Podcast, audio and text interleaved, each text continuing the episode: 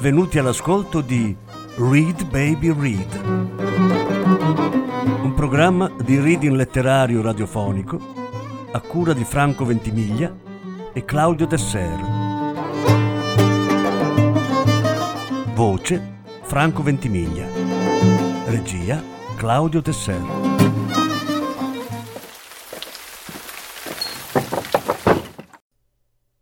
Winfried Georg Sebald Moment musicaux. Lettura in due parti. Seconda parte.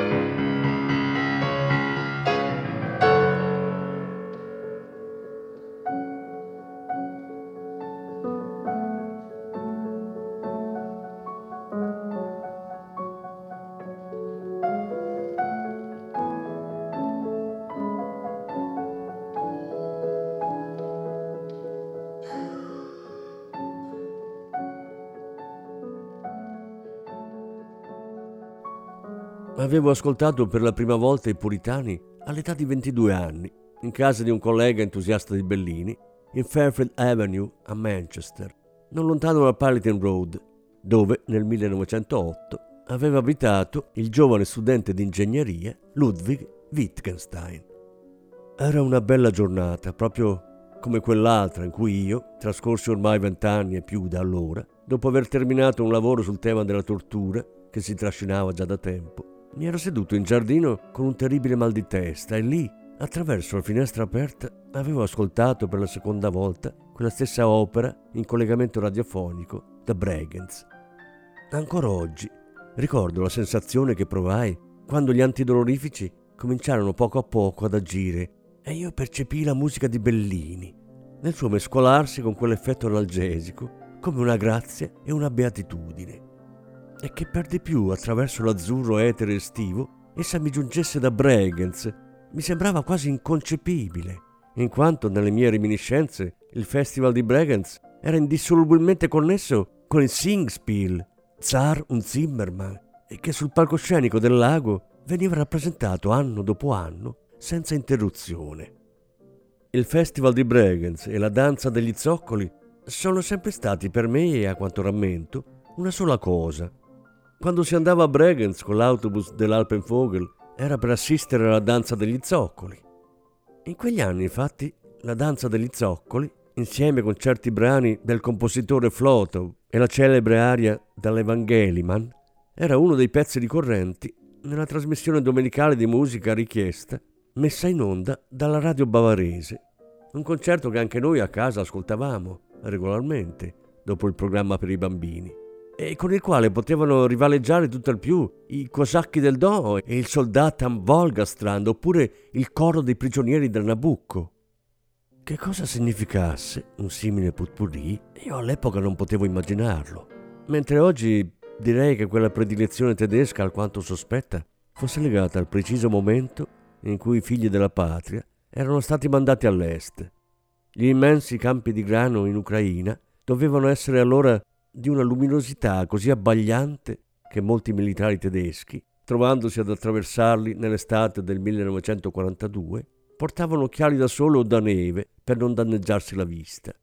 Quando il 23 agosto, con la luce che già declinava, la sedicesima divisione corazzata raggiunse il Volga, presso Rinok, a nord di Stalingrado, sull'altra sponda si vedeva una distesa di campi e boschi verde scuro che pareva davvero sterminata.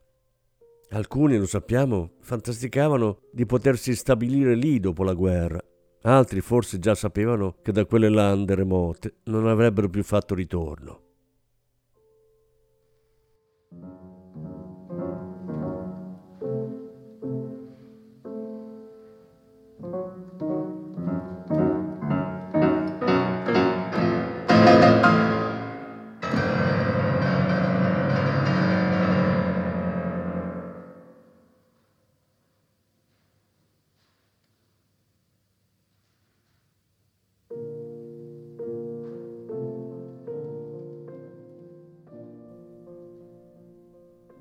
Patria cara, quando mai ti rivedrò, le parole che restituiscono in Germania il va pensiero sono state in qualche modo la cifra di quella sorda sensazione che mai ebbe il diritto di esprimersi apertamente, secondo cui ad essere povere vittime furono proprio i tedeschi.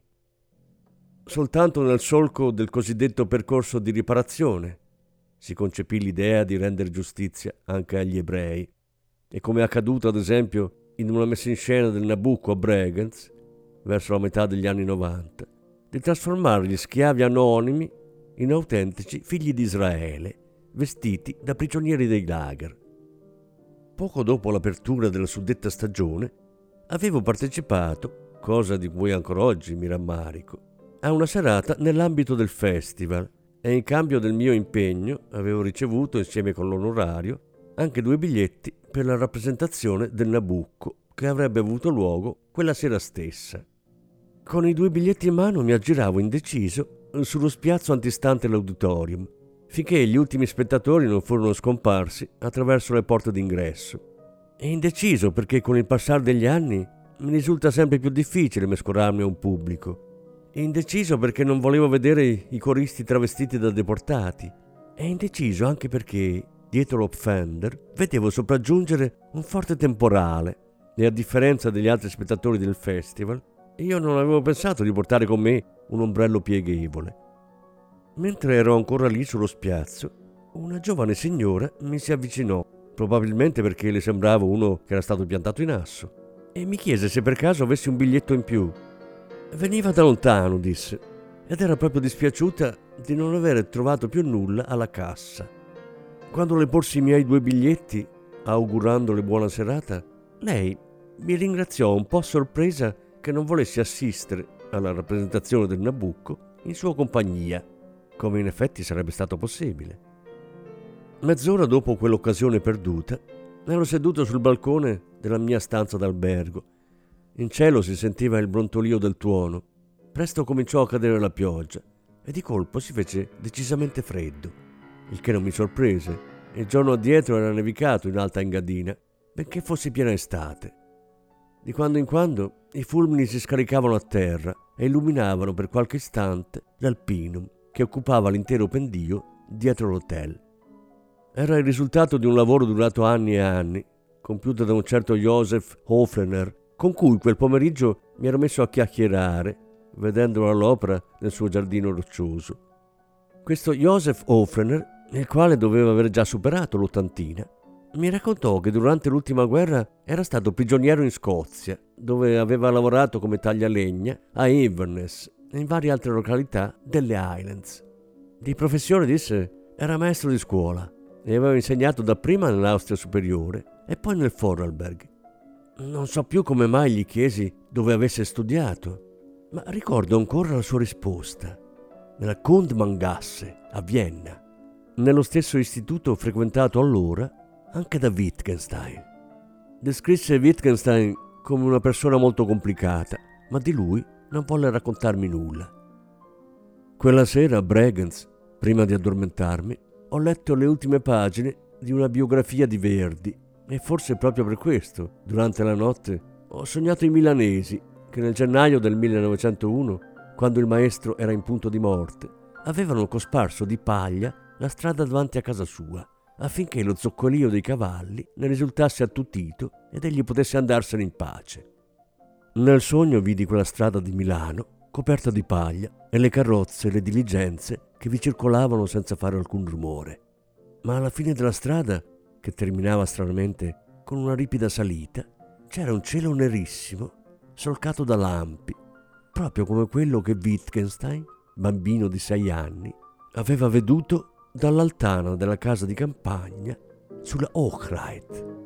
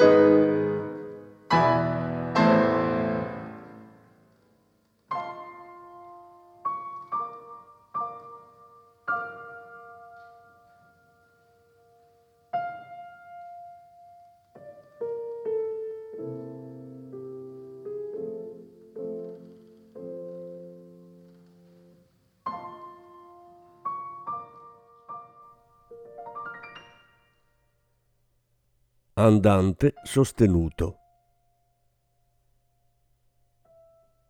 Al mio risveglio mi occorse un po' di tempo prima che riuscissi a capire dove fossi e prima che in quella stanza quasi interamente al buio cominciassero a delinearsi le singole forme. Mi tirai su dal letto, andai alla finestra, aprì gli scuri e soltanto da quel momento udii l'inesauribile frinire dei grilli, sempre con la stessa intensità di suono, un immane gemito e stridio che solo di tanto in tanto cessava repentino, come a un comando impartito dal capofila di quella miriade di insetti, e trasmesso in una frazione di secondo fino agli estremi avamposti della colonia di grilli e a ciascuna delle bestiole rannicchiate davanti alle loro buche, con il corpo vibrante, per poi riprendere subito dopo con minore energia. Mi sporsi il più possibile dalla finestra, ma lo sguardo non riusciva a raggiungere il fondo del giardino dal quale un gruppo di cipressi neri si levava sino a me. Come potate da cesoie per le siepi. Così apparivano le cime curiosamente aguzze di quegli alberi, di cui i miei occhi quasi non percepivano il fremito. Al di sopra si addensavano cumuli di nuvole, attraversati da squarci di luce in mezzo ai quali avanzava il disco della luna. Un pallido chiarore vagava qua e là sul mare, altrimenti sprofondato nelle tenebre, e oltre le pareti occidentali del Capo d'Orto, che si drizzavano in un grigiore impenetrabile dietro le rocce delle Calanche. Seduto sul davanzale della finestra, guardai fuori nella notte e poco dopo, ogni volta che i grilli ammutolivano per qualche istante e all'orecchio non giungeva altro che il ronzio del silenzio, era come se di laggiù, dove si vedevano le luci di piana, io cogliessi i frammenti di una musica svanita e il lieve scroscio di un applauso remoto. Ora ricordo di aver udito, già sprofondato nel sonno, una voce che sembrava provenire da un veicolo con altoparlante, intento a compiere più volte il giro della località. Una voce talvolta lontanissima, tal'altra lì vicino, e di quell'annuncio, nella mia coscienza che andava smorendo, non riuscii a penetrare nient'altro se non le ultime parole, pronunciate evidentemente con particolare enfasi.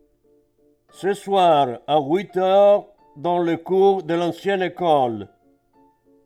Lasciai dunque l'albergo dove la maggior parte degli ospiti era ancora a tavola per la cena, e mi addentrai, sotto i giganteschi eucalipti che tanto spesso avrei ammirato, nella cittadina di Piana, dove un po' in alto, a uno svincolo che si dipartiva dalla strada principale, sorgeva la vecchia scuola, un edificio piuttosto malandato, che al pian terreno ospitava la posta, mentre al piano superiore, come in seguito avrei avuto spesso occasione di vedere, abitava una vecchia signora che tutto il giorno e qualche volta fino a sera inoltrata sedeva alla finestra accanto a un vaso di begonie bianche.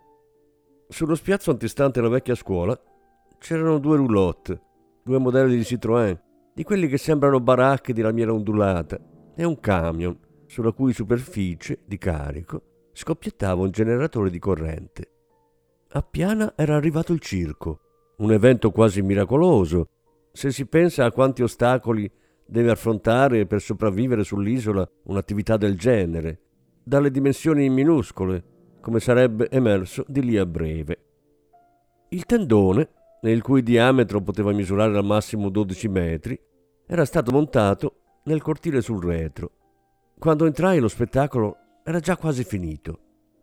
Una cinquantina o tutto al più una sessantina di donne e bambini, in Corsica gli uomini evidentemente non vanno al circo, erano seduti su sedie pieghevoli e sgabelli attorno a una sorta di proscenio costituito da un palchetto mobile. Una pista su cui poter fare il giro con un cavallo mancava, né tantomeno ci sarebbe stato spazio per montare la gabbia dei leoni.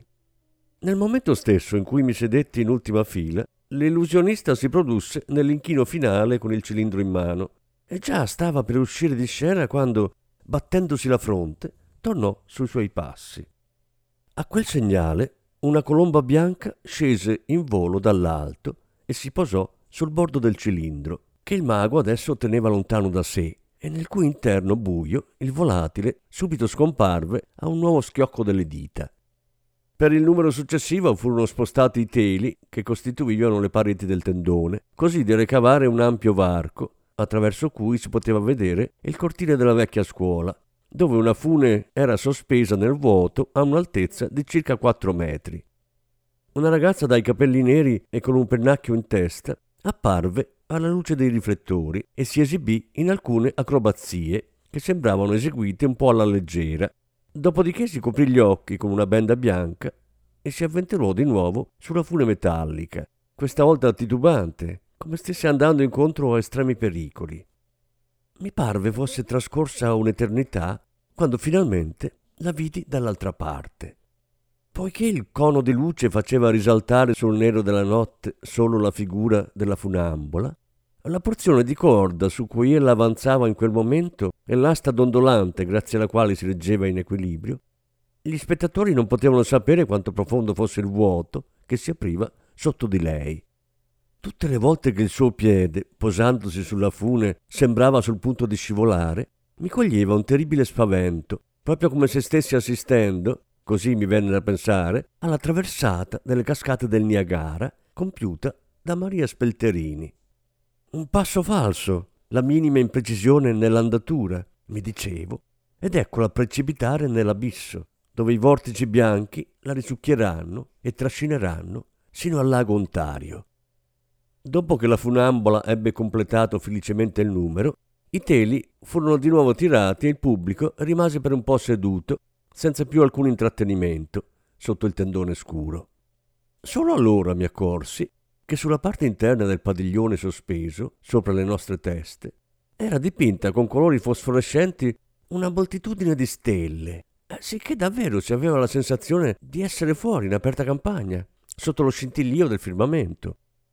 Mentre noi tutti, rapiti da tanto spettacolo, tenevamo gli occhi rivolti verso l'alto, entrarono in successione i componenti della troupe e si disposero al buio sul proscenio.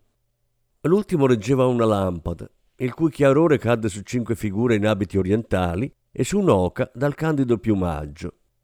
Si notava subito che i tre figli adolescenti della famiglia di Saltimbanchi, che proprio di una famiglia si trattasse, era fuori di dubbio. Sopravanzavano dell'intera testa i genitori, entrambi molto bassi di statura, e questo dava l'impressione che lì si nascesse giganti per retrocedere poi progressivamente a nani nel corso della vita. Ma in realtà la metamorfosi cui assistemmo fu tutt'altra, perché infatti gli artisti del circo, che prima erano stati illusionisti, funamboli, mangiatori di fuoco, indovini e altro ancora, alla fine del programma si presentarono, sorprendendo tutti, nelle vesti di musicanti, con un enorme contrabbasso rabberciato con nastro isolante nero, una fisarmonica, un piffero di latta, una tuba ammaccata e uno xilofono. A un cenno, che si erano dati l'un l'altro con gli occhi già stanchi, si misero a suonare. Fin dal primo brano ebbi l'impressione di riascoltare una melodia ormai da lungo caduta nell'oblio, che però mi era assai familiare, una specie di musica paesana, quella che si produce quando nessuno dei suonatori sa leggere le note e gli strumenti sono un po' scordati e mezzo rotti. Oggi da noi è raro udire ancora simili accordi, eccetto quando, come era accaduto a me attraversando nel gelo dell'inverno un sottopasso pedonale alla stazione di una grande città nella Germania del Nord, ci si imbatte per caso in qualche musicante girovago, giunto da Suvalchi o da Pinsk. In totale abbandono e con lo sguardo perso in lontananza, i saltimbanchi corsi suonavano proprio come quei musicanti della selva boema, descritti in modo mirabile da Beaumille Rabal in un suo racconto i quali in passato, durante i mesi estivi, si spostavano dall'una all'altra delle cittadine morave. Gli accordi e i suoni che si susseguivano avevano sfumature particolari e mi sembravano originari per certi aspetti dell'Africa e per altri delle contrade alpine. Talvolta mi pareva di udire un canto liturgico o il roteare di un valzer, oppure la cadenza strascicata di una marcia funebre, durante la quale coloro che accompagnano il defunto, all'estrema dimora, tengono a ogni passo il piede quasi impercettibilmente sollevato in aria prima di posarlo a terra. In ogni caso era come se quella strana serenata risuonasse fino a noi da un mondo a rallentatore e recasse un conforto che oggi quasi più nessuno conosce. E questa sensazione la provai in particolare con il brano che i musicanti suonarono alla fine fuori programma. Era un canto di commiato dalla vita nella sua interezza e mi ricordò fin nei dettagli l'andante sostenuto della sonata per pianoforte in Si bemolle maggiore che Franz Schubert, nato a Himmelfortgrund, aveva composto poco prima della morte con quella sua peculiare sicurezza da sonnambulo. Continuo a ritenere inverosimile che i saltimbanchi corsi possano aver creato da sé per una seconda volta una musica tanto incomparabile nella sua solennità più credibile invece, così mi veniva da pensare, che l'avessero udita un tempo, chissà dove, e cosa comprensibilissima, non l'avessero più dimenticata. Ti perseguitano infatti fin nel sonno le note di basso che subito all'inizio si levano dal sottosuolo come bolle da uno stagno scuro, l'ombra delle nuvole che con il cambiamento di tonalità d'un tratto ti guizza davanti, il tintinnio isolato di una piccola campana a morto che risuona discosto, i tocchi della mano destra che vanno sempre più in alto alla ricerca della salvezza.